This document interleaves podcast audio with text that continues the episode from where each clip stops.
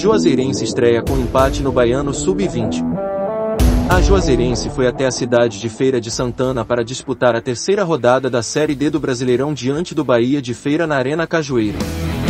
Líder de seu grupo, o time do técnico Carlos Rabelo foi para o desafio com desfalques importantes. Clebson se recuperando de cirurgia no joelho, Eduardo com estiramento na coxa, Tal, com entorse no tornozelo e Rodrigo Calassa, que testou positivo para a Covid-19. Com o jovem Bruno Neri no gol, a Juazeirense mostrou mais uma vez um bom futebol e fez uma ótima apresentação no primeiro tempo. O time estava forte na marcação e saindo com muito perigo nos ataques. O resultado desse jogo intenso veio rápido.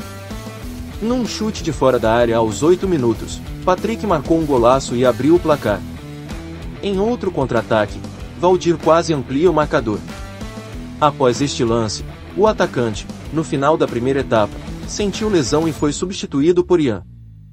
No segundo tempo, logo no início, Deu empatou a partida aos 3 minutos, porém, mesmo com o gol de empate, a Juazeirense controlou bem a partida, tanto que em apenas uma oportunidade, a equipe da casa chegou com perigo para uma bela defesa do goleiro Bruno. Mostrando personalidade, o carrossel do Sertão tentou a todo momento desempatar a partida e Ian quase marcou um golaço de fora da área. Cano e Daniel também tiveram chances, mas o placar terminou em 1 a 1. A Juazeirense volta a campo no próximo domingo, dia 27, em casa, contra o Atlético de Alagoinhas. Com informações da assessoria de comunicação da Juazeirense. Portal Spy.